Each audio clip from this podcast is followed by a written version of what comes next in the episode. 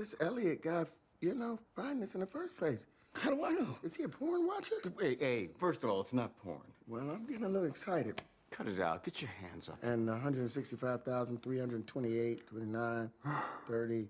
Viewers say otherwise. But this is porn. You know, you're not making this better. It's getting me a little excited, man. Stop it. So the girls are down. Aw. Don't you guys look cute in your PJs? Yeah. Nice. Hey, we're going, right?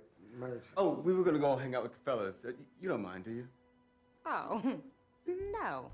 Please, they got 900 channels up in here. Plus, me and Robin are going to sit up and talk about people, so. Talking about people. Oh, babe, can I use your phone? Because I can't get a signal up in here. My cell? The one I'm holding? In my hand? Yeah, stop. Would you hand me that?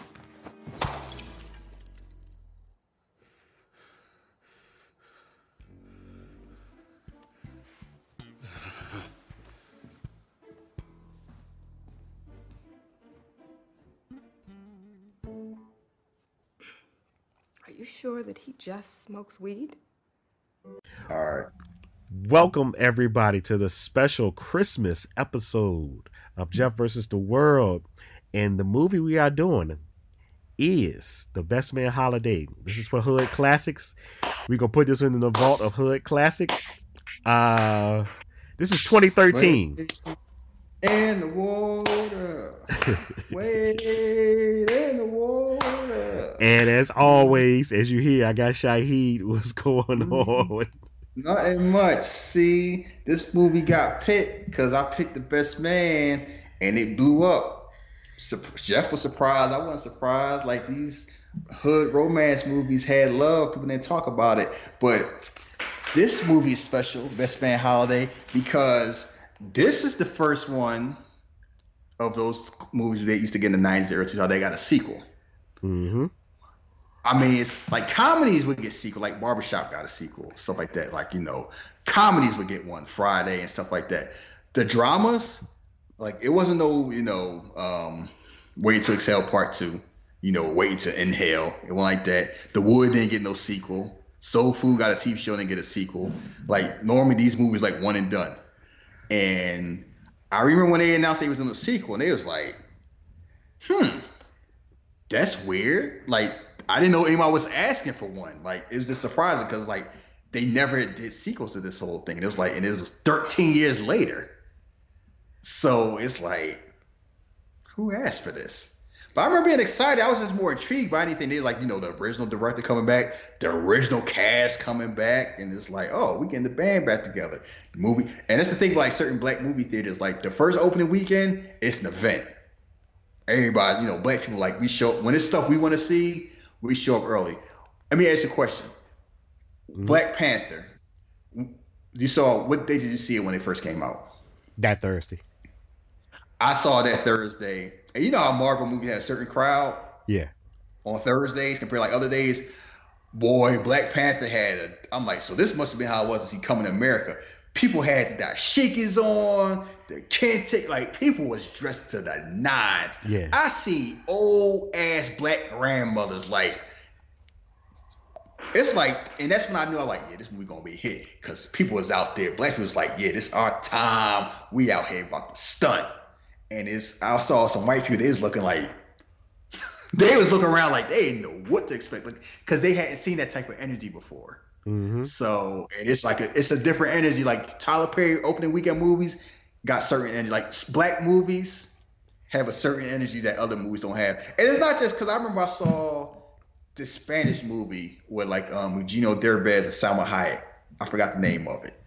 And it was like, and I was, he was like the only, it was like, I love black culture. And it was all Latin. And it had, like, an ethnic energy that, like, regular movies didn't have. Like, okay, so it's not just us. But anyway, I remember seeing this in the movie theater. Mm-hmm. And I remember it being a full house. And it felt like a, two things I remember. One, it felt like a party. Like, you, these characters you remember, knowing hairline might have changed. Some people might have got skinny or fat. It was like, it's just at home. And two, boy, it's a section of this movie that is sad as hell. I normally don't cry at movies. And I think ever since this movie came out, I remember when I saw this movie, I cried twice. Yeah, the end of the second act and third act are. Yeah. Yeah, like it's a lot of sad parts in this movie. And it's like it's a definitely fun movie, and it's just an unexpected movie. It's just curious to see the people that, you know, characters like I said, you always like it was budgeted at $17 million and made $71.6 million. People were surprised, like, oh, unexpected success, because people always surprised when black movies made money. And this movie was so successful that they're gonna do a sequel. They're still gonna do one. The whole thing is like Malcolm Lee's that says like time is a thing because I'm busy, everybody's busy working. So when we sit down to work, we'll get it done. So what's I think what I love about this movie is that every character felt the aging of the character felt, I don't know, it felt normal. Like everybody seemed, you know what I mean? Like how look at Q. Look at his character. Like when in the original Best Man, he was, you know, we didn't know. You almost thought the way that Harper saw, oh, your life is going downhill. You don't know what you want to do or whatever. And he might be, what, the second most successful one out of everybody? Third? No lower than third. He's third. He's top three because it's all dependent on him or Jordan. I would put her number two because this is by like Lance, her. But no, because it's like Shelby rich. Yeah. Shelby broke off a check for $2 million like it ain't no thing. Yeah, you're right. Yeah, okay, so it's kind of like, but I do like that. It's like it's a definite growth from people, both character-wise. And look, and it's funny career-wise, we look at the movie because we talked about it. Like the first movie was like, it was the Tay Diggs and Morris Chestnut show with Nia Long, but Terrence Howard was just like the supernova and took the movie over. Oh yeah, this because he's pretty much like he had to be the comedy relief in this one pretty much. But it's funny, this one is like career wise when this movie came out, the biggest stars are probably top three: Terrence Howard, Sanaa Lathan, and Morris Chestnut. Yeah, and like Regina Hall probably fourth. Mm-hmm. Because it's kind of like some people who were brilliant in the movie are kind of like, you know, Sanaa Lathan is like on the peripheral in the first movie, and she's a big part in the second movie. Like Regina Hall was like barely in it in the first one, and she's a big part of the second one too. It's kind of like some people have elevated. The funny thing is Terrence Howard is still serving the same role in the first one, second one. He's just wiser. Yeah, like him. Because it's still almost like the Tay Diggs show. It is, and that's what it still centers around him. And I get why, because of the strained relationship and, you know, what he going through. Because like I text you, he hit Rookie of the Year and turned it to Harold Miner. But yeah, like you said, the growth of the characters were great, and I just thought Q's was great because he was still Q, but like you said, he was wiser now. He was a little bit more aware. He was successful. Yeah. It's funny how almost, because it's like people were successful to varying degrees, but it's kind of like everybody wasn't necessarily happy with success. Like, you know, because keep in mind, Lance is basically what? LaDainian Tomlinson? Yeah, on his last leg. But it's not like this. It's kind of like I had a long-ass career in New York, probably won a title, made all this money, about to damn break the Russian record. And you see his house, so it's like he, between what? Endorsement like that, what? $80 million? If that. $90 million? Like, probably rich as sin. His kids are. Like if anything, his kids will be okay when they get older.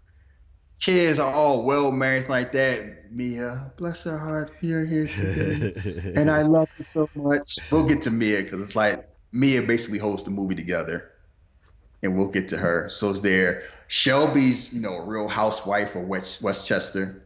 She rich. She ain't. And it's funny where hers seemed like the most drastic change. Yeah, because in the first one, you almost thought she would have looked down on something like that. You know, it's kind of like, you know, I'm prim and proper, all this hood stuff. I guess she did not take that breakup well, because it's like she got the look, but that's not how you think she would be. Man, you know? Oh man, does she got the look? She has the look. So Harper sold his book. He was all famous. He got a job at NYU. The wife, what is her name? Robin. So she's a well-known chef. They've been having pregnancy issues, which has cost money. And then it's kind of like, Harper used to be hot back in the day, but now he ain't hot. He like Mike Jones now. Oh man, cold on him. I mean, sorry, that's how it go. So Q, I guess he's like he does like management, marketing. Management / marketing, I guess. Because you see him like Puff Daddy and all these people. It's like, you say, I don't know why these white people give me money to tell them what's cool and like that, but it's working. So, but he's definitely successful. Like, money's not an issue with him. Merch and candies, got that school system, got that school, trying to get funding and everything like that. Jordan she's basically what? Shonda. Who is she? Okay, what is she supposed to be? Is she like a TV exec? That's what I thought, because when she said, I guess basically saying she tried to get more color on TV. I'm like, what are you doing, running BET or something? I wasn't never sure. I mean, she out there, like I got these interviews. I got like 3 Emmys.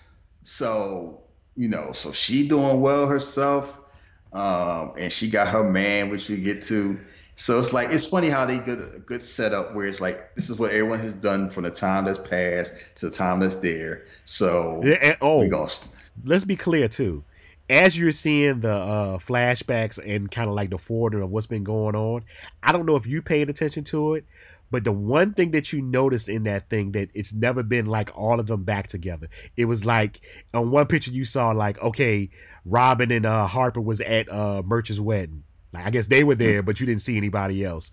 It was another picture they showed that I forgot who was together. So if this is I'm guessing this is the first time all of them have been back together. Yeah, because Mia sent out saying tomorrow I want everybody to come for Christmas. And it's kind of like this is the first time we all meet. Because, people meet. Because even the first one is saying, like, some people are more friends. Like, the dudes seem like they all friends. They used to be all friends till the stuff happened with Lance. And Lance and Harper, and it's established real quick. Like that beef did not thaw. It's fitting too, because the more I thought about it, I was like, it really probably sent him over the edges when he proposed at the wedding. Mm-hmm. Like, you going to propose to my wedding too? So that's all. So that's established. It's kind of like that. So, and it's kind of like, because keep it like the women would have more drama. Because keep in mind, why would Robin like Jordan?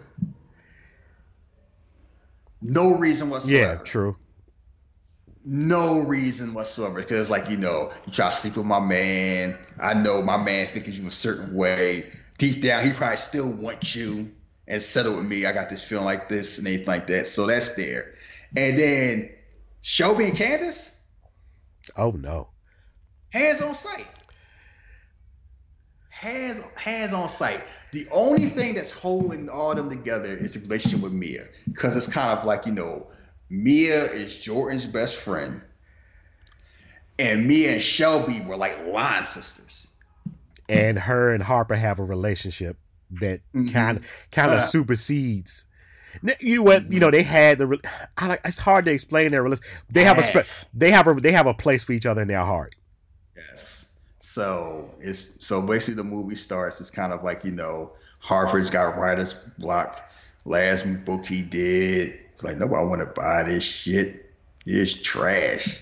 Like you self-publish. Your fans don't want this.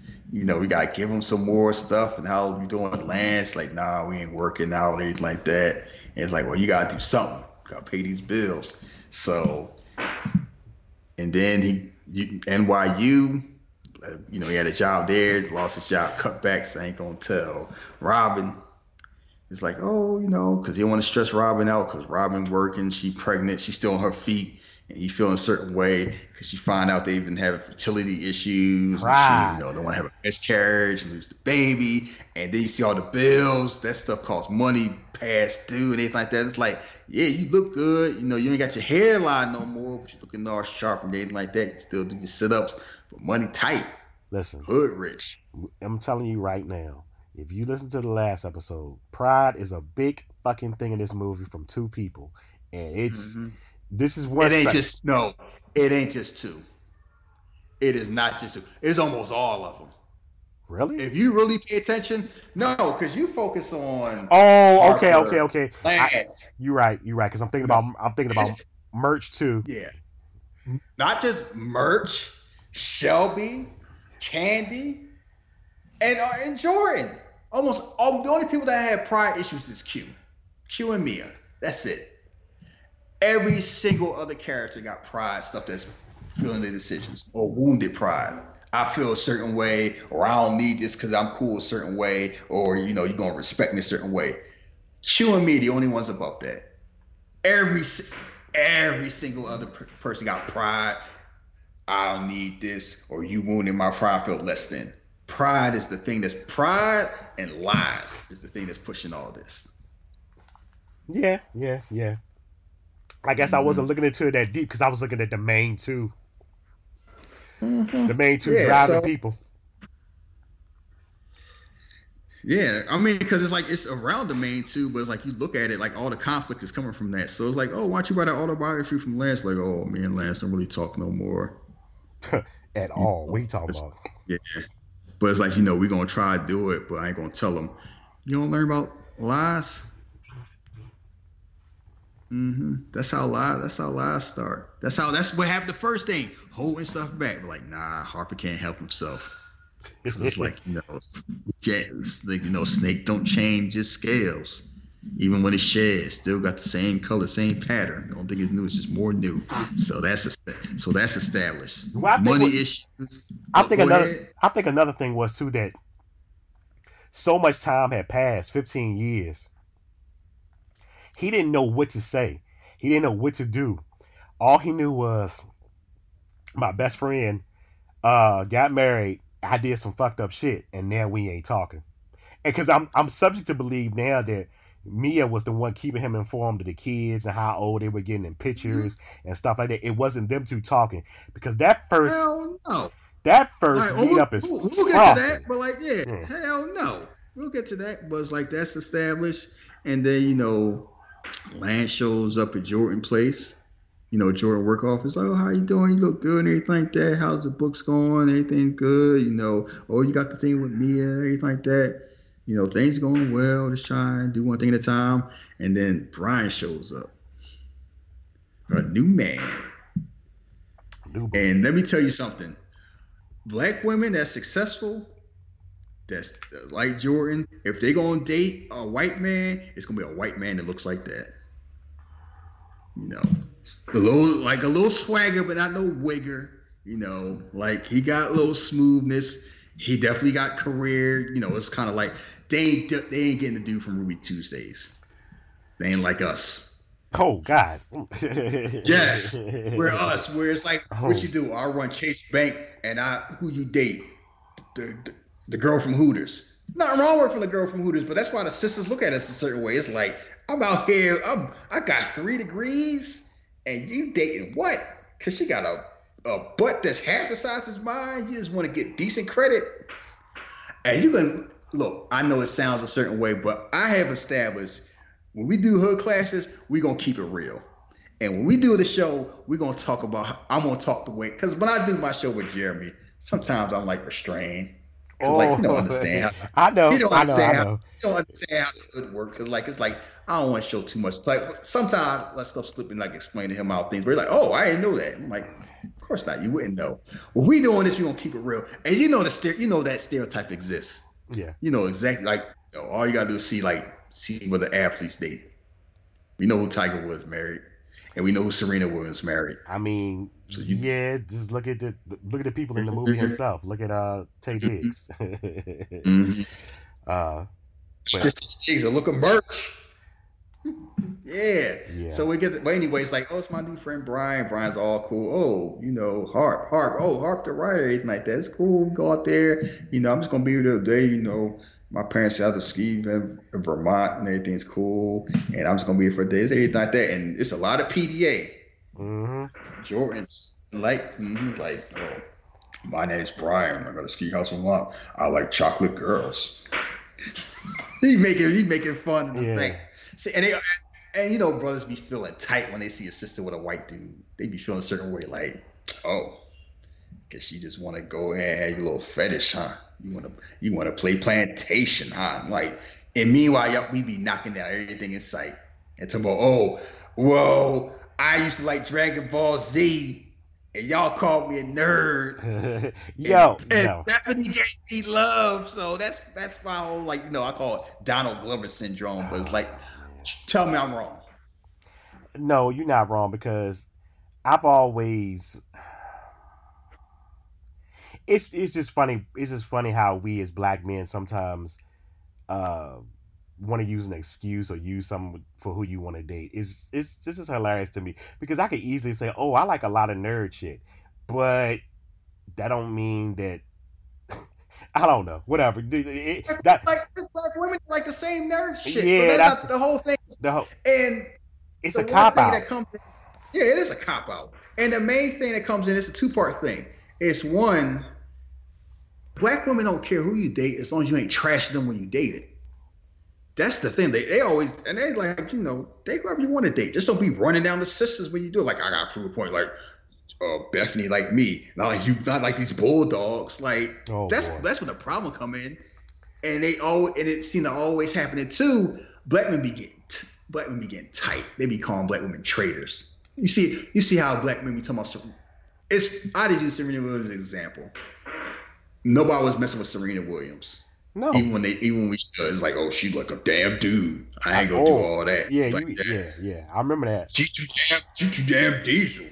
I mean, she's gonna have shit. What I'm supposed to do? She's gonna be having me sweep the floor. Nah, I ain't doing all that.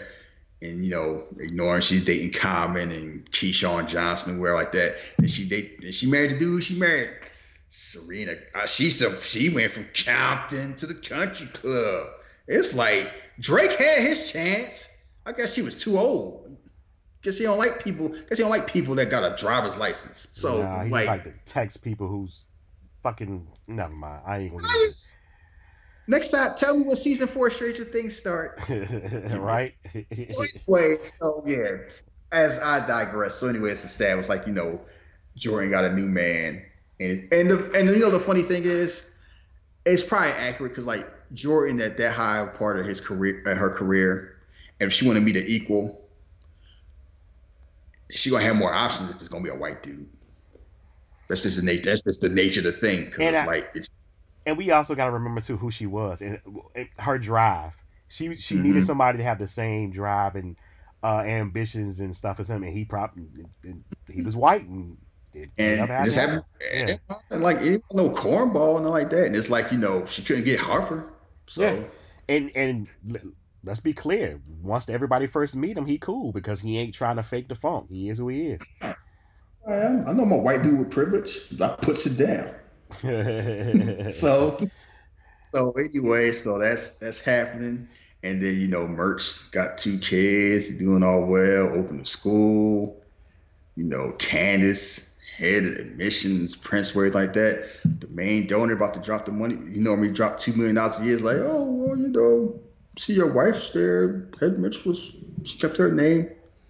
And how long she's been? What did she do before? That was some. He like, huh? I mean, it's from the bottom of my heart. That was some pussy shit right there.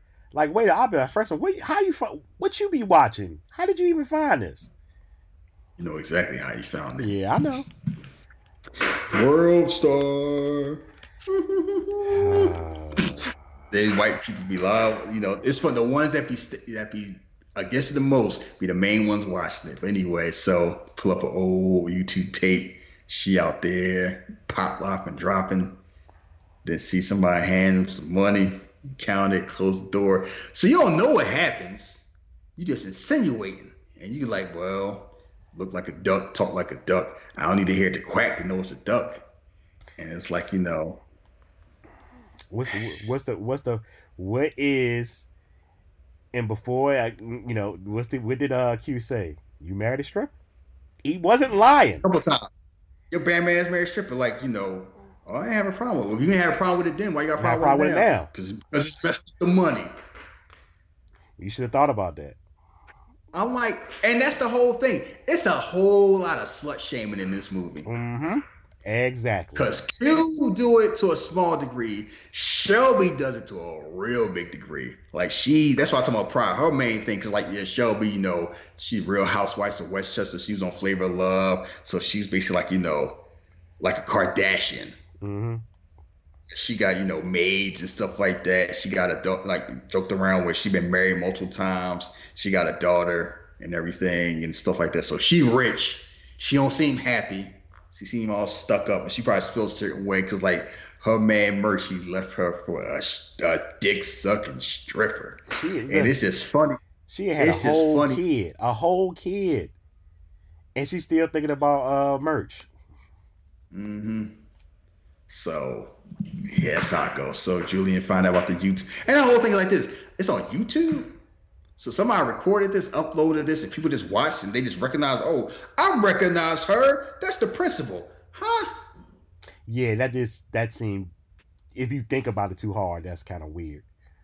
I mean, I would say this. If I see one of my coworkers on a YouTube tape, depending on the time frame, I would recognize a coworker. But I wouldn't have seen that video by accident. That's the thing. It's like, you have to actively search out things like that. Because they like Candy is famous.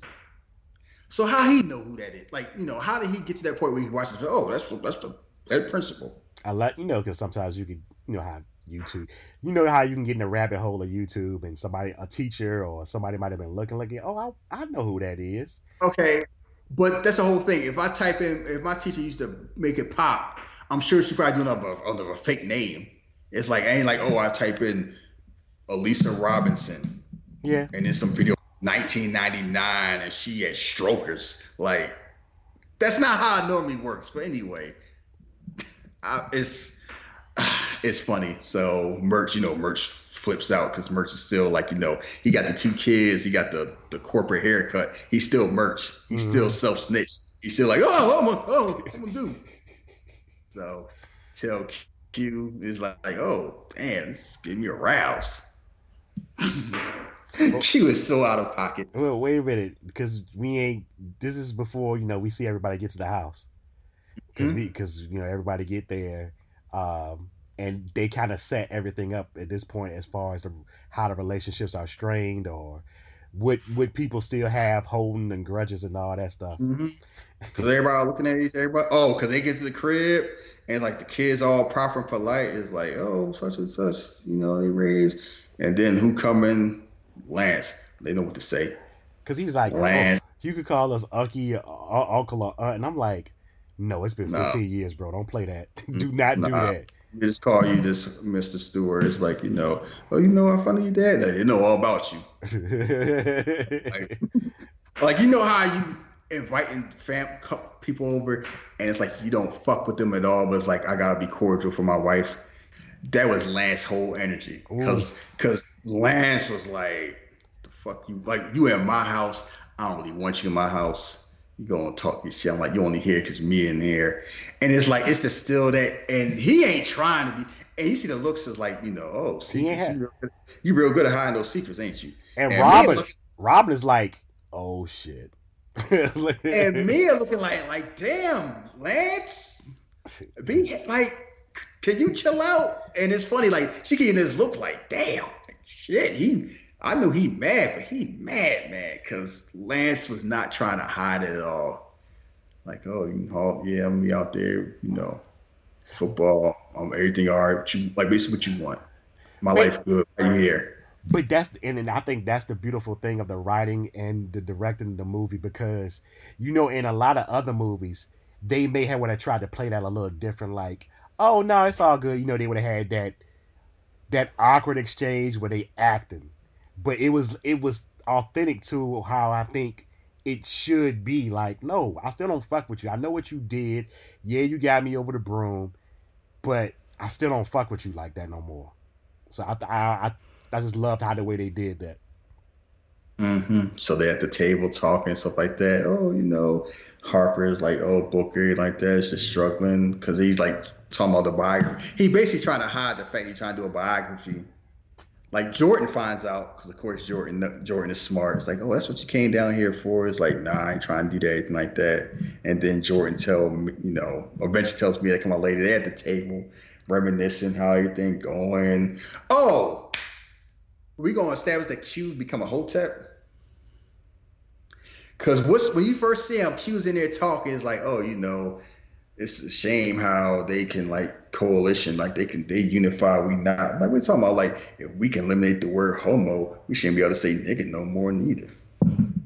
Oh, then he'd be like, oh, what's up? Yeah. I'm like, if this ain't some Ankh and Koofy shit, I don't know what is. Ooh, but at least it's kind of like they talk about stuff that people actually talk about, and Black people can be problematic as hell when it comes to certain things like that, but at least they didn't shy away. Like, that's cute.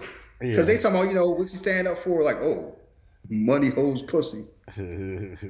Now, President, so any, but it's like they all at the table, it's like that talking. It's like, you know,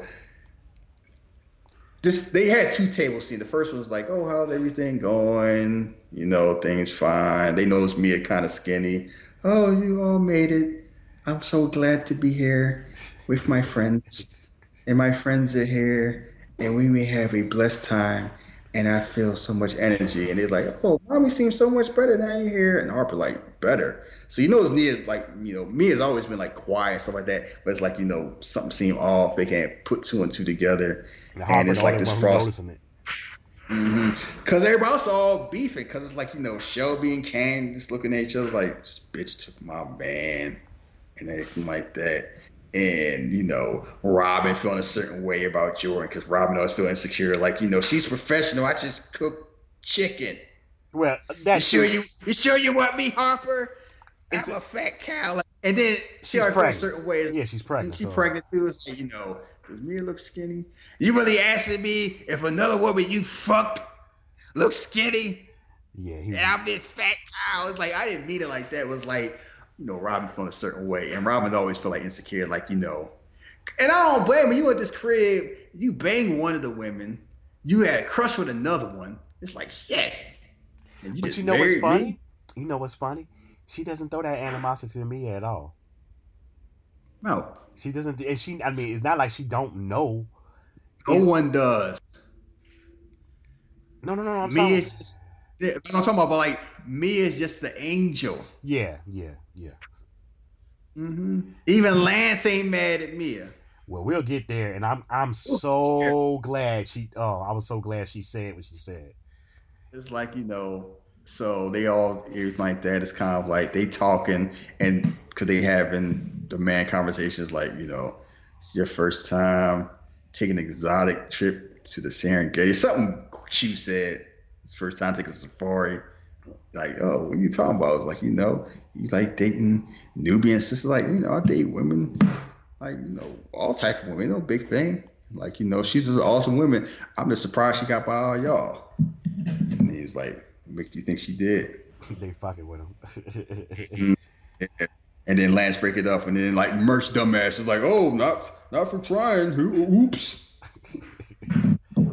Diary of the Mouth Merch. Say that Merch is like, you know, like, oh, we had the biggest crush. It's like, oh, you know, it's like, you know, it's my sister like that. And you like, you know, I don't worry about the pay. Like, you gotta be a bitch to worry about who she dated back in the day. Hold that shit.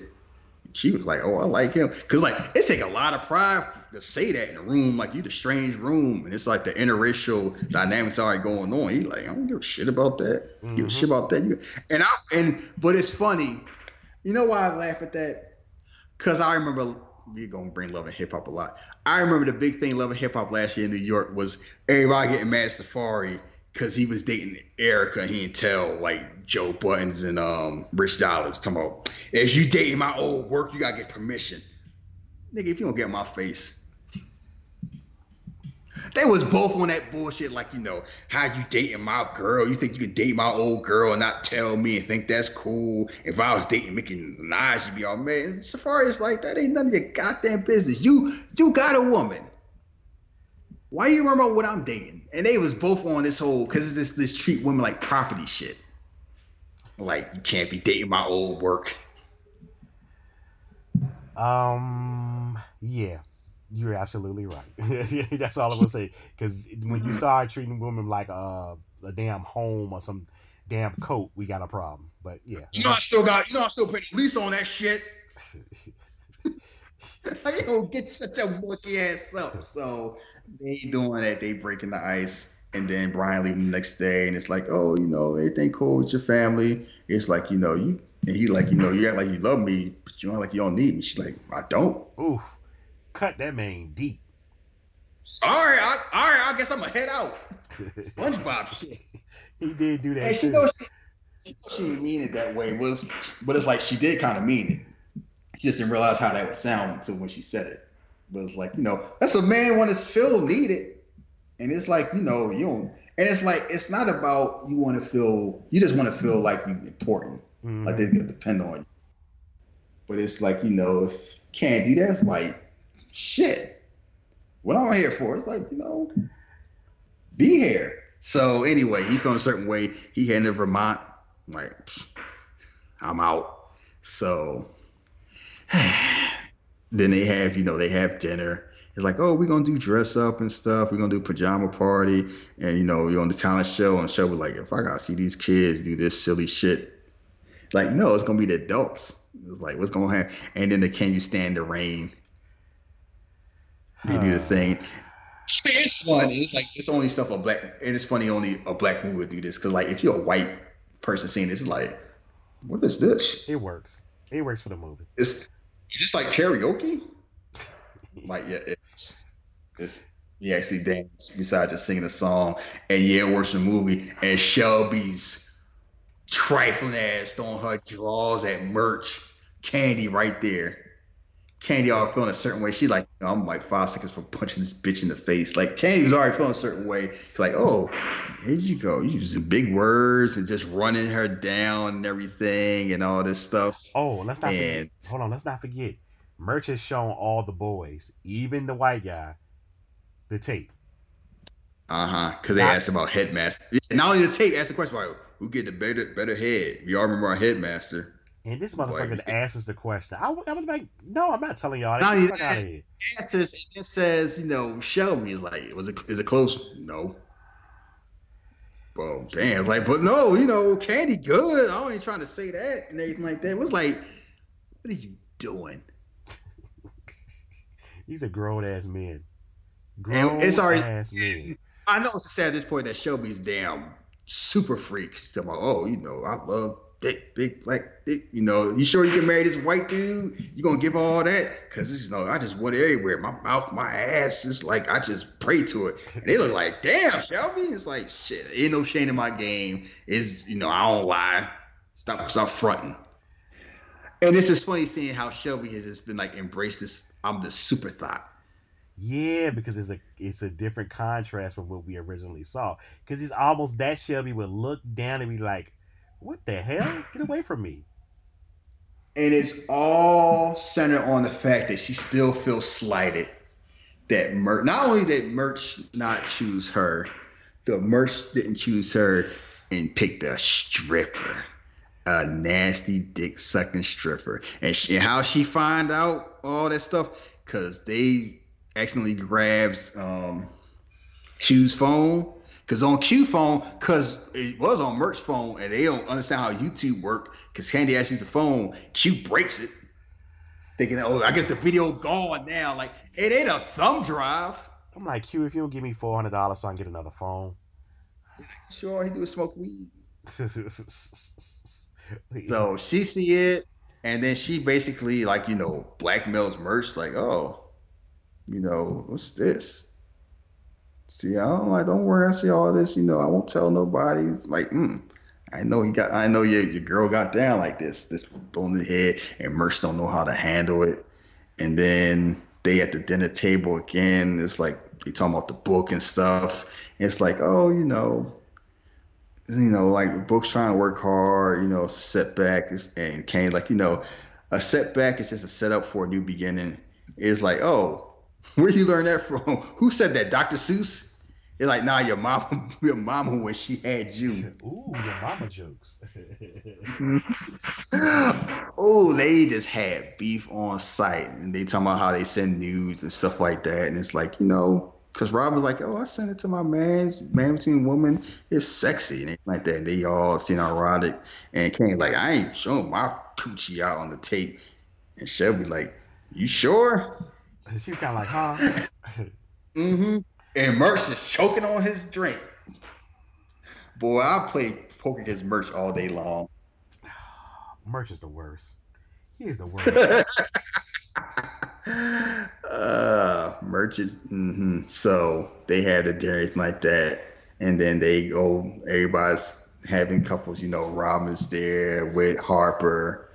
And Lance is being all nice, giving Mia the back rub. It's all romantic and stuff.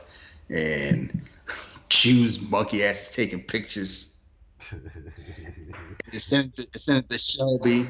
And they already said, like, oh, yeah, I already know Shelby got good head game. I could have told you that already. Because it's like, yeah, we already. It's just a lot of, like, incestual stuff going on. Like, everybody screwed everybody. Yeah. But let's not forget that. After the air band, once they did the little air band routine, you can see the tension was kind of breaking with Lance and Harper. Kind of. Not all the way. Yeah, it's kind of like, you know, they kind of, you know, do that, but then it just becomes the stuff, basically like the whole stuff with Shelby and Candace come in, because, you know, Shelby find about the video and try to, like, you know, basically blackmail you, like, oh, we can talk about over dinner. Make sure you dress nice. We're out lunch. It's like, honey, my, I know you need money. Maybe we can talk something out. It's like, you know, I know you need money. I seen this tape. You're gonna give me that dick. Basically, more or less. And that happens. They keep going back and forth with Candy, and then, whew, they fight. Real fight. Oh, yeah, this one the fight happened. Okay, yeah, you're right.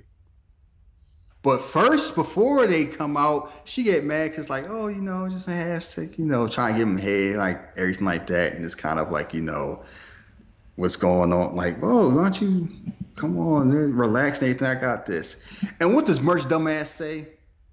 This what you say to your customers? Oh, my God. What I say about pride?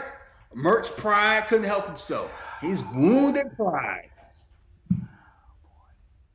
That's why she got mad at Storm out in the first place. Because he's like, what did you say? I'm like, what made you think to say that? At that moment, anyway. Mm. Not only that, he had enough opportunity to even just say to her, we got to talk. He took it all the way to Lance's house, showed everybody, mm-hmm. all the boys, the video, and then mm-hmm. decided to tell her. And now he thought she was going to be able to walk around there normal, knowing everybody saw that. Mm-hmm. You just shamed your wife. That's your wife. Mm-hmm. That wasn't your girlfriend. That's your wife now. That's what I'm saying. Mm-hmm. So, like, he married. I knew it was for the movie, but it was just like, no. You knew you married a stripper, and you knew it. There could have been a chance. It could have been a chance. You had to know that. Y'all didn't have this conversation. So that's why I don't fault. I didn't like, but I understood what Q was saying. You married a stripper. You know these type of things may happen to, you know, with strippers. Not saying that all of them do it, but you know it's a chance. And y'all should have had that conversation. Yo, baby ass married a stripper. Why you getting mad about it? Yeah, mm-hmm. But she acted like she was supposed to. Let's go. Mm-hmm. So she get all mad, and then, like, she'll be like, oh, because y'all all fighting and shit. They just go out and just slanging fights, just fighting in front of Shelby's daughter. And then Candy leave, take her and the daughters. And then, you know, then Lance, like, we go ahead. Because before, you know, they started throwing out because, you know, Lance and Harper jogging out and everything. It's like, oh, you know, my stats, you know, my numbers, what's going on about the pregnancy. You know, like it's not really in your hands. You know, like it's in God's hands. Like I had four. Mia one time, one of the births was like, you know, took 29 hours of labor. They didn't breathe like 37 seconds. Longest 37 seconds of my life. I just realized like prayer. Because, you know, Lance is like, I can just pray everything away. And sometimes it has strength, but a lot of times, sometimes it come off as delusional. And we need and that's a thing in the black community too. Especially in the black community. Sometimes we take religion and faith and try to hide serious, real circumstances that happen around us in that. And I understand it, but in this case, especially for what was going on, dude, like, I get he was trying to be strong. That's another thing about, you know, men. Yeah, we have a proverb. Yeah, we have a proverb in Islam, basically like saying, you know, pray to God, but tie your camel. Like, you know, prayer is great. Also use common sense, because sometimes, like, you know, Jesus is good, but he ain't gonna take cancer away. Yeah, and he was hiding in that because I think ultimately he knew, but his couldn't faith, accept. Yeah, his faith was what he could hide himself into, and he just wrapped himself around. Wrapped himself around that and his hate, because he was also hating the fact that it was happening, and Harper didn't help being there. So, you know, Ari, by this time, like, Lance already, like, Harper already realized, like, you know, Mia has it, because it's kind of like, you know, he just walk around the house, Mia laying on the floor, coughing up blood in the damn living room. Like, damn, why come you ain't in bed? It's like 1 a.m. They tell, like, you know, I got cancer. We did experimental treatment, holistic treatment. Lance got enough money, probably went everywhere. Mm-hmm. They probably even hit up like Bruce Banner and never went broke either. Mm-hmm. That's money, because cancer is an expensive illness in the United States of America. And honestly, I had come to like I have very good insurance, but I probably tell my wife, you know what? If it's a situation like that, and the choice is we try to fight and save me and go bankrupt, I'm like, nope. Don't even bother. Like, and it's funny that I was thinking about, I never thought about it. So I was watching this movie and I'm like, you know, it seemed more, I'm like, I don't want to be that selfish. Like, if you can fight it and it's affordable, cool. But this is one of those like, oh, you got to sell the house and all that. Like, nah, don't do that. Because you still got to live when I'm gone. And I don't want that to burden on you. I'm like, just give me some good weed. Tell me how long I got. I'm going to rock out my 4 months. Make plans, things like that. You live your life without me. It's like, I know that sounds like some silly hero shit, but I'm like, I don't want us broke because I survived it and we back on the block eating ramen noodles. Yeah. And then it's my fault. And then it come back. Nah, so me is like, you know, I'm trying to accept it and everything like that and understand. And then, you know, Lance comes in, it's like, Harper knows, honey. And this is the break. Still breaking a little bit. Mm-hmm. Go to bed. It's like, you know, I accept it because it's going to be okay. I got my faith. Jesus will make a way. And, you know, Harper's like, I don't know about all that shit. So. Now, hold on. One question real quick. Mm-hmm. Now, is Harper still atheist or he's starting to believe in something? Well, it's the whole thing. I don't know, because it's kind of like Harper's struggling. Yeah. Q's picked up on it. It's like, you know, you all right, brother? Like, you know, you seem antsy. Even before the whole books thing, it's like, you know, you are antsy and everything, and you all right, you seem like you stressing anything. It's like, you need money, you need help. Oh, like, nah, I'm all right. Cool. Everything going well. Let me tell you something about that. That is, I understand exactly what Harper was doing, because I know, especially late 20s and 30s, if somebody would have asked me that, I would have did the same thing, like, nah. And eventually it wasn't all emotional acted like Harper, but eventually you got to be like, you know what, because I'm drowning, I am drowning. You know what? We have all been there. I was at Hanson University dead ass broke. When I say dead broke, I mean I had enough money to play Samurai Showdown twice and do laundry every week. I was walking around like trying to make $10 last a week. That's how broke I was. I got good enough at Samurai Showdown. I made that quarter last an hour. I got real good at it. So it's like I got 50 cents. Who wants to work? I gotta make this shit. I gotta make this shit last. And that's I'm like, and I never. And the whole thing was, it felt normal to me. It's like, I got food. I got books. I don't need nothing else. Mm-hmm. Like, I didn't even know anybody. I was like, so, and my mom was like, you was walking around broke like that? You never asked them? Like, I went to school. Y'all didn't go to school?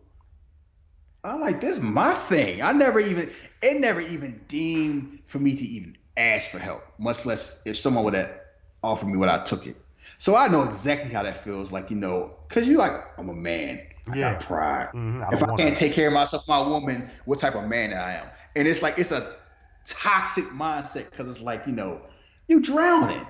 Yeah. They ain't got it because Robin is like, you know, we okay? Like, nah, baby, we ain't okay. Like, you know, it's kind of like, you know, I got laid off from NYU. We got fertility and stuff, and I want to stress you out. And then Robin felt a certain way because, like, you know, the fertility things is my fault. And he got mad at me because, like, you know, you on your feet. And I guess it's kind of insinuated that she worked hard a couple times, like at least once, and a miscarriage happened. Mm-hmm. Because she feel like she can't. And he don't want to. Yeah, and then she felt a certain way, like, you know, I don't feel like a woman. What's wrong with my body? And that's a tough thing. Because too many times we judge women based on childbearing. That is just a small aspect of what a woman is. That does not define your worth. But we be like, oh, you can't. I mean, we be like, her womb's polluted. She can't even have children, man. Like Scarface and New Jack City. That's a big thing. Can't have kids. They ain't shit. It's just interesting. I'm gonna tell you, the thing that scarred me up was I don't know. I just remember having this conversation with my father, and it was just basically like he said something like, oh, you know, you need to be able to do for yourself. And it was just the way that he said it and how he said it, it just shunned me away from asking, you know, anybody for anything. For a long time I was just like, nope, I'm not gonna ask nobody for nothing, because it just got stuck in my head what he said. And I was just like, can't do it for so what type of man you are, you still a damn baby. Yeah, that and then I was just like, I'm drowning here.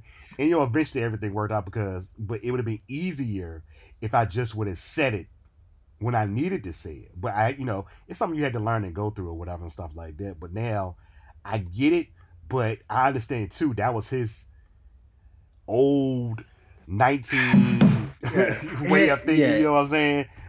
We all been on Twitter and talking about how men ain't men anymore and how they used to be raised. And one thing we don't talk about is too many of us have learned life lessons from toxic ass men who learned their lessons from white men who treat people like property. And that's why I'm like, you know, men back in the day, they held their feelings in and they was tough. I'm like, yeah, they got drunk and smacked our moms around, or they wasn't there. Like, that shit ain't cool. It's like, people holding up their emotions while we be down to hypertension or be committing suicide. Like, that shit is not cool. That I'm stern, I just hold it in, and I'm just gonna wade in the water and not say shit except I want the big piece of chicken. And yeah, like, those are bad lessons to be learned. We got taught by crack teachers, and they didn't even realize they were damaged because they didn't know any better. And the same things happen with Harper. Like, you know, he's struggling. He know he's struggling. But he's still like, nah, I ain't going to do this. I ain't going to ask for help. My way of getting help is I'm going to scam Lance, write this autobiography. Even though he feel conflicted because he's like, you know, he kind of like on the, at least this one's like, he's on the fence. It's like, I need to do it. I don't want to do it. I don't want to take advantage of him or anything like that. He's asking questions because he talks to Jordan about it. He talks to Mia and everything. But when he bring up the Lance, like, nah, people don't know me. That's the way I want it. Like, I want people to know what they want to know. As long as it ain't family stuff, it's football stuff, it's cool. He's like Marshawn Lynch. Like, mm-hmm. I'm about that action, boss. Yep. So, you have friends that you cool enough with that you still getting fights with, you grown up, like Q and Merch did in the back of the SUV? Yeah, I do. But I mean, it's been a long time. We ain't never get to that point, but I just remember, like, yeah. It's cool. What the hell are the police doing on my block? I live in the suburbs. They got the damn sirens. Oh, it's a damn fire truck with the lights on. God damn it. No one see this Christmas shit. They got a fire truck with the lights on. Don't get me started. I'm sound like a damn anarchist. But anyway, so no, because they in there, they argue like, see, that's what happened. You arguing, that's your fault. You know, Shelby had her eyes on Candace the whole time because you basically left Shelby for her, and you know she hands on sight. Nobody told you marry a Bama ass stripper. And it's like that's it, and they out there doing kung fu fights like tiger striking shit. Monkey paw. He's like, yo, don't monkey paw. Like these two grown ass men and Lance. Like if somebody mess up my damn side panel, I'm gonna monkey paw y'all the fuck out to this truck. Cause Lance already feels certain ways. Like everybody know Mia's sick. You know, yeah. Eventually they find out because it's kind of like, you know, Mia's out there doing the ornaments, and then she, you know, have her fate like Big Mom and Soul Food, but ain't no butter here to save her. Cut it out, man. Big Mama put on ice. Big Mama, get the butter, baby. Big Mama, your leg. She out there, okay, baking her arm on fire. Amazing. They get cornbread. Put some butter on it, baby. Nah, Big Mama, ice.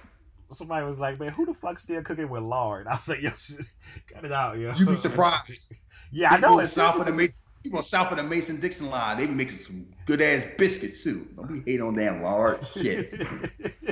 Mm-hmm. See? Y'all be talking about Lizzo. I'm like, nah, Big Mama, everybody eating fried catfish 3 times a day while we have heart problems. Because... Oh. So anyway, it's like Mia falls out, and then they gotta tell everybody what's happening. You know, like, yeah, you got, you know, she's sick and everything like that, and they all hugging Lance. You know, that's thanks for being there. That's like that's when like you need love because it's tough to be out there to handle this because it's kind of like Lance can't do nothing. And the whole thing is he's still being strong. Even when they came around him hugging him, he was not gonna break. He was just like, yeah, all right, thanks y'all, okay. But I'm still, you know, I'm not going to break. Yeah, and they, you know, nighttime come, they talking about, oh, you remember you ran this play back in school? I was scared as hell, you know, right tackle, off guard, blah, blah, blah. They, like, reminiscing, like, the old days and everything like that. And that's all Mia wanted. So, you know, they there next day, Christmas. They all cool. They, you know, everybody hugging each other. And Mia's there looking like all happy at this, like, oh, look at that and everything, staring. And Q there being Santa Claus, half like I almost knock off the Christmas tree, try to get Shelby some of the laugh, like, you know, we're gonna sit on lap, Big Daddy, come on, like that. And it's funny where they should just be together. Who's to say they're not gonna be together? I feel like they have to write that. Like that has to be who he married. Everyone assumed that that's the person they married, but that seemed like that's too easy. But we'll see. We'll see. It's like, you know, they got like this chaotic chemistry and energy there. So that happens, and it's like, you know, everything cool, everything working out, and what happens? You know, Lance get in the SUV. Oh, iPad goes off. Oh, why is this in Mia's purse? On the tablet. He was supposed to fix the tablet because I guess Jordan was working on it for him, and he was supposed to erase it, but he didn't. No, so that comes up. That was his. Remember, she gave it to him as a tablet for a Christmas present, and I guess he forgot to go back to the home page. He just kept it exactly on that page. But he was talking about fixing, like he was talking about fixing it. Oh, okay. Doing something earlier. So anyway, so Lance see this. Now keep in mind, imagine you, Lance. You already did all this shit with Harper 13 years ago from him lying like that. So y'all got beef all this time. And now it's like you finally give him a chance and open up only because your dying wife kind of tells you, guilts you into doing it. And in the moment you do, you find this shit out. Yeah, Lance would have been justified for running him over. Even though Harper was kind of like not going, like he was kind of conflicted on if he wanted to do it or not. It's still like... Stay the fuck away from my wife. Stay away from my family. It wasn't vindictive. Well, it didn't feel vindictive like the first betrayal felt. Mm. It felt like from Harper thing, it felt like, this was an accident. I wasn't really trying to do it. But Lance, though, look at it from Lance's perspective. Yeah. He wants twice. Yeah, twice. He did this shit. Don't stay away from my family. Don't mention my kid's name. It's like that. And me trying to go, Lance, we need Harper. Don't be so mad. You know, the truth is, you still so mad. You need Harper. You says, the truth is, you're mad at me. Mm-hmm. Oh, baby, I'm mad at you. Because, this is all about me. I'm the one who caused all of this. And you just have this so much anger at him because of what happened. And this is when you realize they never talked about it. Never. 15 years went past, and they never talked about it. But Mia had to have picked up that Lance knew. Yeah, I think she eventually came to an idea that he knew, because probably like, I'm gonna say, why are y'all not talking? Why are y'all not talking? What's going on? But she never talked about it, and he never brought it up. I bet you when she read the book, put two and two together. If she ever read it, because you remember she was acting like she was never gonna read it, like she didn't really care.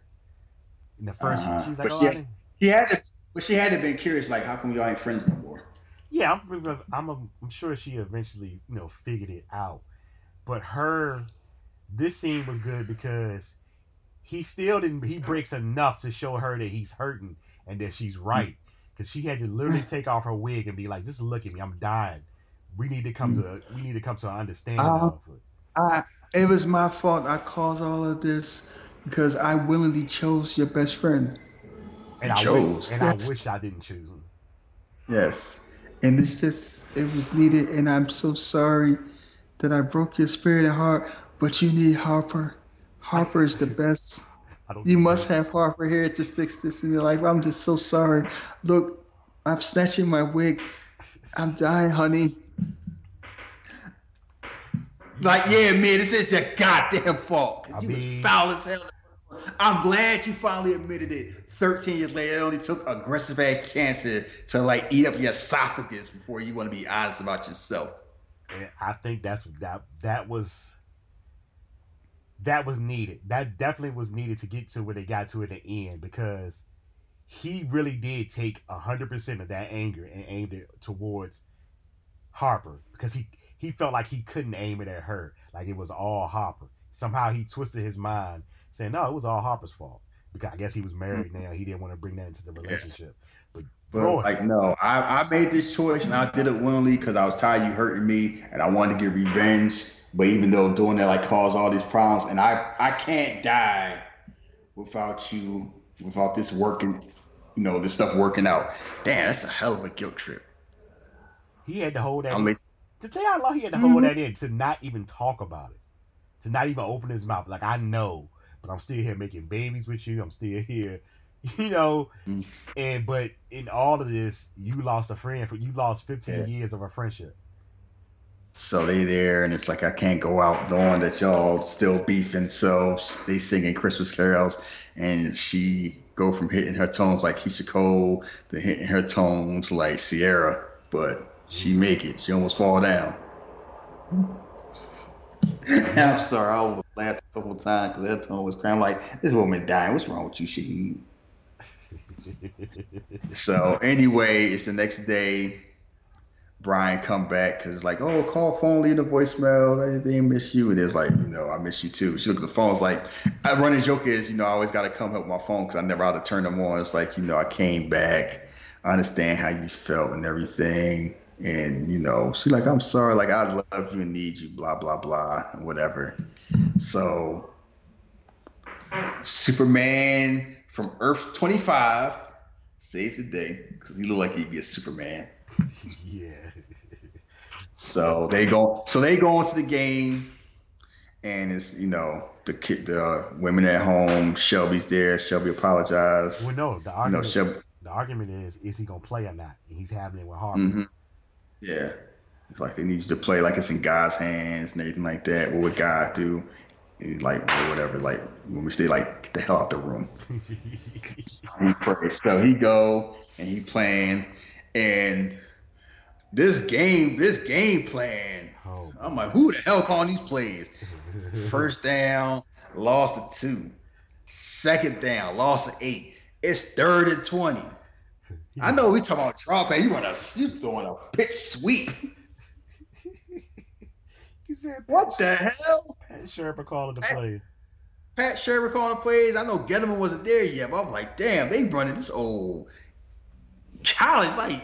It's 3rd and 20. You run a sweep, and then he get like 16 yards and fumble. And so he's struggling anything like that because he's heading the game. And they, okay, how they on the sideline? I know you get good seats. You on the sideline? Yeah, I never. Hey, this ain't basketball. They must have been playing in the XFL. Nah, it's Greg Gumbel there and Eddie George. They talk Dirty Birds. They it's funny. They never say the cities. They never say the teams, but they give enough hints like the Dirty Bird, like with the Atlanta Pigeons. It's insinuated as the NFL. They just never say the NFL. I know, but you never. But say they give you enough. Well, wait. Do you see people standing like that? Because I thought I saw Snoop on the side. No, I was college. Never mind.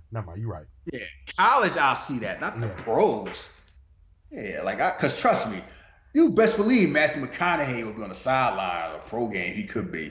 Right. Mike Trout ain't gonna be in. Mike Trout ain't gonna be in the box. Like Mike Trout will be on like floor level, but he in a box. He ain't. He'd be sitting next to Carson. He'd be standing next to Carson Wentz if you could be on the field.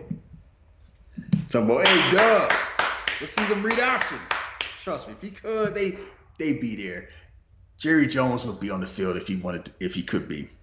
God, probably call it plays with his monkey ass. Like so. Anyway, so he's struggling the first half, and then get these cameras out of my face. He pissed, Mr. G. I'm just here to play football. I never get upset. He like Clubber Lang. Like damn it, no question, damn it. So Mia calls. And then, this is during the game. He take a cell phone call on the field? Like, could you imagine if that happened now? Twitter would go insane. If Odell Beckham did that shit, he get fined $1 million. Nah, it had to be a running back. So if it was Adrian Peterson his last year taking a phone call for the Redskins. Mm-hmm. Get out the phone. You doing? Get off the damn phone. Somebody tell him get off the phone, get in the game. He was talking to Mia. Mia must have said something like, you do it like you some cancer head before I go. Boy, something if you don't cut that out, come on, man. Oh, Mia bad boy, because before, keep in mind, her and Quentin was lighting it up, doing puff pass and shit. They smoking that good shit, because Quentin smoked weed, and he was hitting that medicinal stuff, that Dr. Sebi stuff. He was coughing along. He probably thought he was War Machine again. Like, yeah, thanks, anything like that. Thanks for being my brother. Sure you're gonna be okay? You sure you're gonna be okay, Q? Because who's gonna watch out for you? I'm alone, but I ain't lonely. That comes up later. And we finally get to know what happened to his mother too, because his mother died of cancer. He just said his father kept on working, but it's always it was like touched a little bit in the first one, but we just knew his mother was gone. Like it almost made it seem like she just walked out their life or something. But we learned here that she died of cancer too. Mm-hmm. And it's like this is the most we got out of Q, and the most, because it's funny, Q's never really hid who he is, but it's just this whole thing is how Q gonna turn on? Because he's like, yeah, I'm lonely, I'm alone, but I ain't lonely. It's always gonna be somebody there. I got all the bitches basically. Mm-hmm. And it's the side's what about love? And it's and it's funny where. You never saw the two of them interact like that. Yeah. And he's the one to be there for her.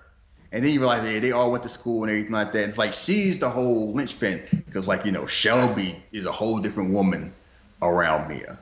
Mm-hmm. Wise sisters, and that's a big deal. And it's fun that's explaining because why would they be friends? Mm-hmm. And that's why they friends. And it extends from why she's still around after the breakup. You know what I mean? Because it would be okay, you and Merch don't go together anymore. Y'all gone, but why are you still here? So, they're Lion sisters. So she's still involved friends before, in the group. Yeah. Friends before Merch. Friends after Merch.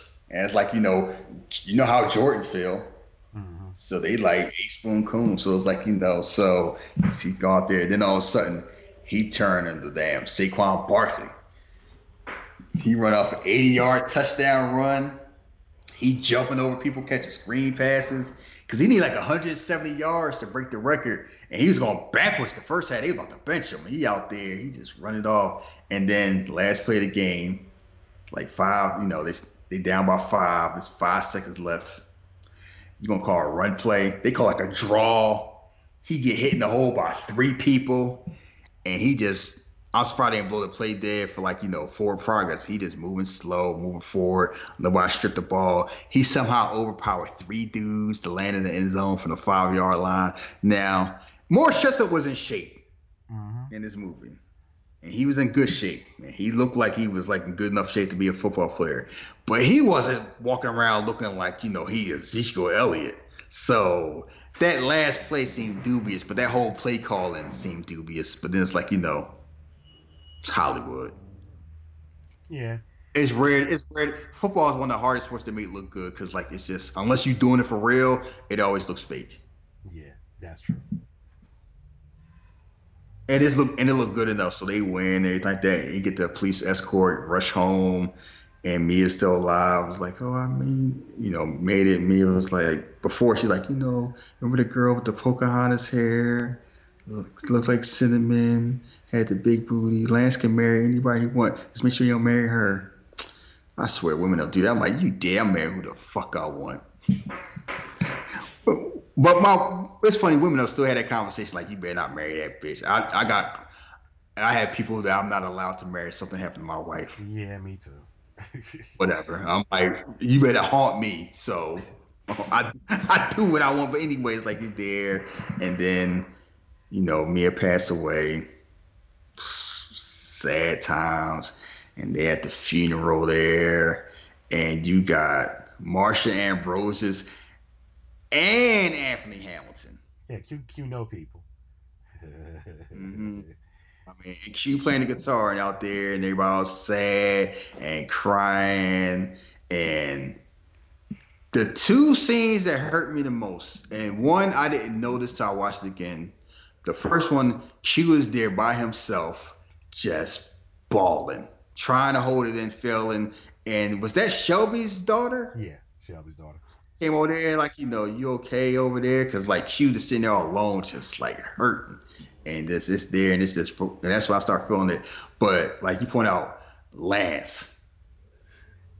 Yeah. He tried to stay strong. Everybody from the flowers on there, people saying they sorry and stuff like that, and he trying to stay strong till they lower the casket, and then it just sink in like, no, you can't go. It was beautifully shot for the simple fact of they already said, well, Mia already told him, when I'm going, he's going to need you. And the way they shot it with his hand being clipped. And as soon as she started going inside the grave, he's released. It is open. He knew it was real. He knew and he broke that. And for I'm not ready for you to go. Yeah. And he just started bawling, ugly crying, and Harper sees, and like he's walking away, and then he knows again, and he starts running there, and it's just like. And you know how homophobic our community can be in itself. So it was good just to see them. They kind of left that shot of them two, like he was just holding him, like just being there for him because that was his brother. We don't show emotion. Yeah, we talk not to show emotion. It's like, and so when it come out, it just comes out because like sometimes it just has to come out. So it's there, and you know, sad thing. Candy and Shelby, you know, apologize. You know, Shelby gives Q the money. Like tomorrow, I can't say you can't. You know, gives Merch the money, you gonna take it, you will. Like, don't change my mind, like it's a Christmas miracle. $2 million is a lot of damn money. You know, and Q helps out Harper. It's like, you know, you need some money and everything like that. I know you're struggling out there. It's like, yeah, no, I got you, just need one thing. You gotta call me daddy one time. Only afraid to do something like that to you. And it's funny, like Q knew. He knew. And it's like, you know, and it's funny how the roles are reversed because the first movie, Harper just lectured Q how you get your life together, anything like that. And now Q get to lecture everybody else because he's like, you know, he's supposed to be getting a ride. He's like, what you do now? Karma, bitch, ain't it? You know, you out there scamming out your friend back. That's what you get. You know, like you all right? You struggling? You need money? Yeah, I got money.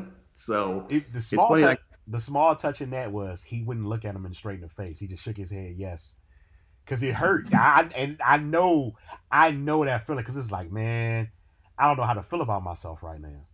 I just don't know. What Marcellus Wallace say about pride? Fuck pride. Fuck pride. Pride gets you in trouble. And what's the thing about Inglourious Bastards? Hans Landa was like, you know, one thing I'm successful is like, I know when you strip away a man's pride, they'll do certain things they can't do before. And I can put myself in that mindset to think like that type of person that most people can. And I'm in that medical and health field, so I understand the point. But I'm like, you get to a certain thing, it's like, you want to live or die. Fuck all that how it looks. It's like that shit. Pride is cool if you can afford it. If you can't afford it, pride just have you out here looking stupid. Yeah. All right, you got no beans to eat, but I'm a man. All right, hungry man. All right, then you go Rocky, like, all right, you got your orange, you got your, no. So get pride. Pride is cool as long as you can afford to have pride. If you cannot afford to have pride, then pride just holds you back. And it was holding a lot of people back. You're absolutely 100% right. So then they all chilling, you know, reminiscing about me and everything like that, getting stiff together. And then Robin water breaks. Uh-oh. So now we got to get to the hospital. Yeah, we got to get to the hospital. They speed. Jordan's crazy. They out there speeding in there. And it's like they get stuck in traffic. Contractions 10 minutes apart, they 45 minutes later. And you know, Lance all cool. It's like, you know, let me talk to you, man. This baby coming out now. Man gets to the hospital, you know, someone have to deliver the baby. And like that, like, I'm not there. You know, like, he's conflicted about this. He's like, man, you got to touch and fill our privates and be all up in there. Nah, I got to see his cervix. Don't worry, I know my way around the vagina.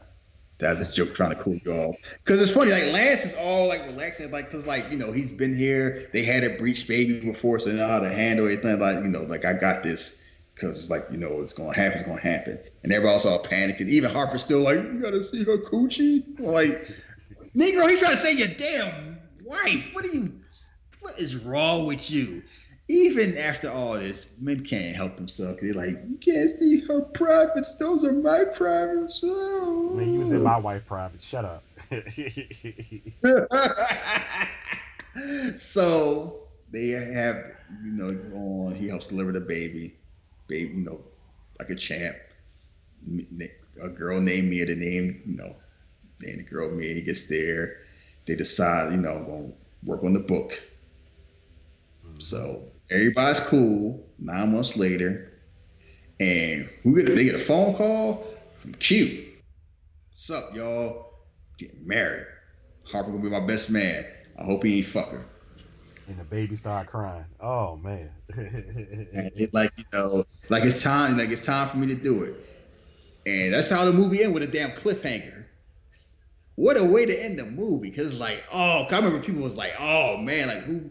Because they don't say, because, like, you know, they had an interaction with him and Shelby because they had sex again. It's like, you know, why we keep doing this? Yeah.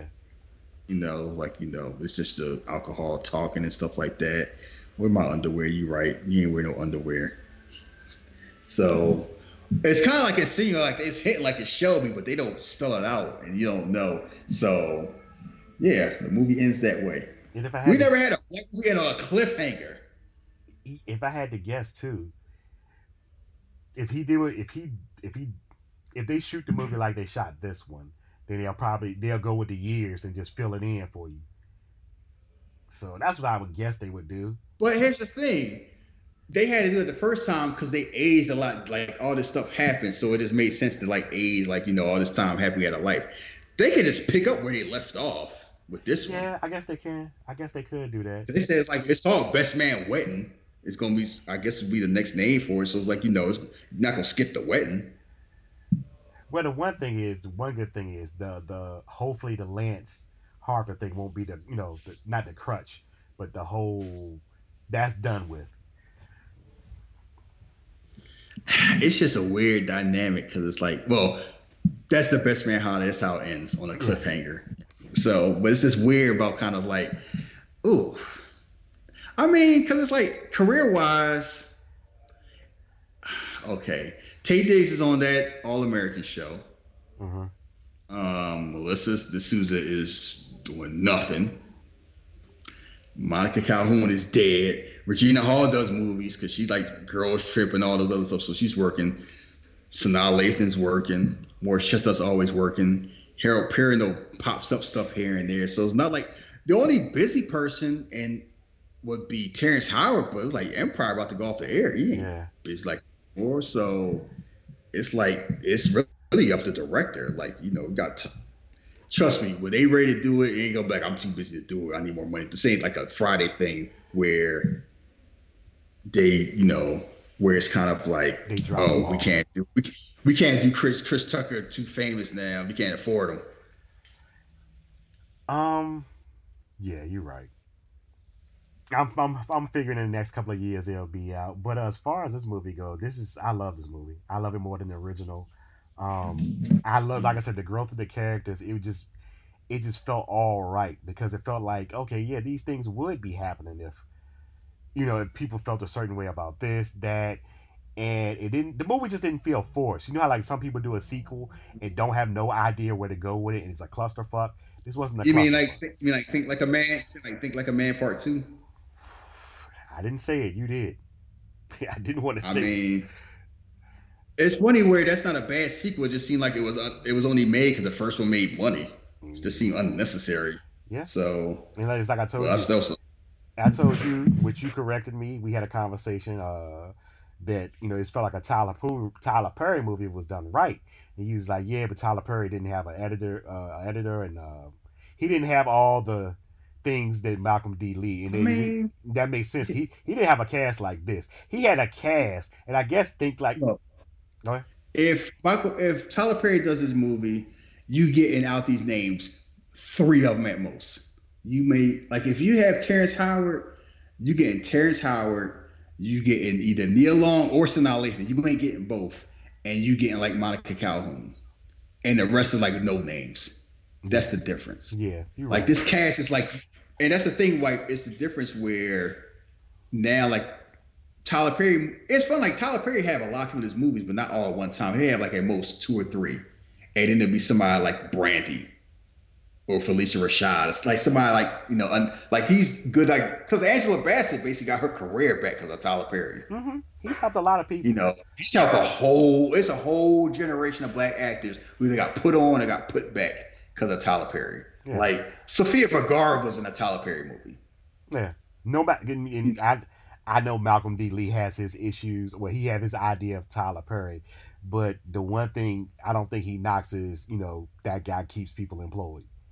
A lot of people have their ideas about, their whole thing is like they have a lot of criticism about how Tyler Perry does things, and a lot of it is like rightfully so. But like, one, Tyler Perry kind of kept Black Hollywood in business till we got Girls Trip and Best Man Holiday and all those movies, and 2. Tyler Perry ain't the only one doing that problematic stuff, because Malcolm and Spike Lee do a lot of that stuff too, and a lot of those black movies in general have that. Like this the whole stuff with Candy, basically like this nasty ass stripper like that.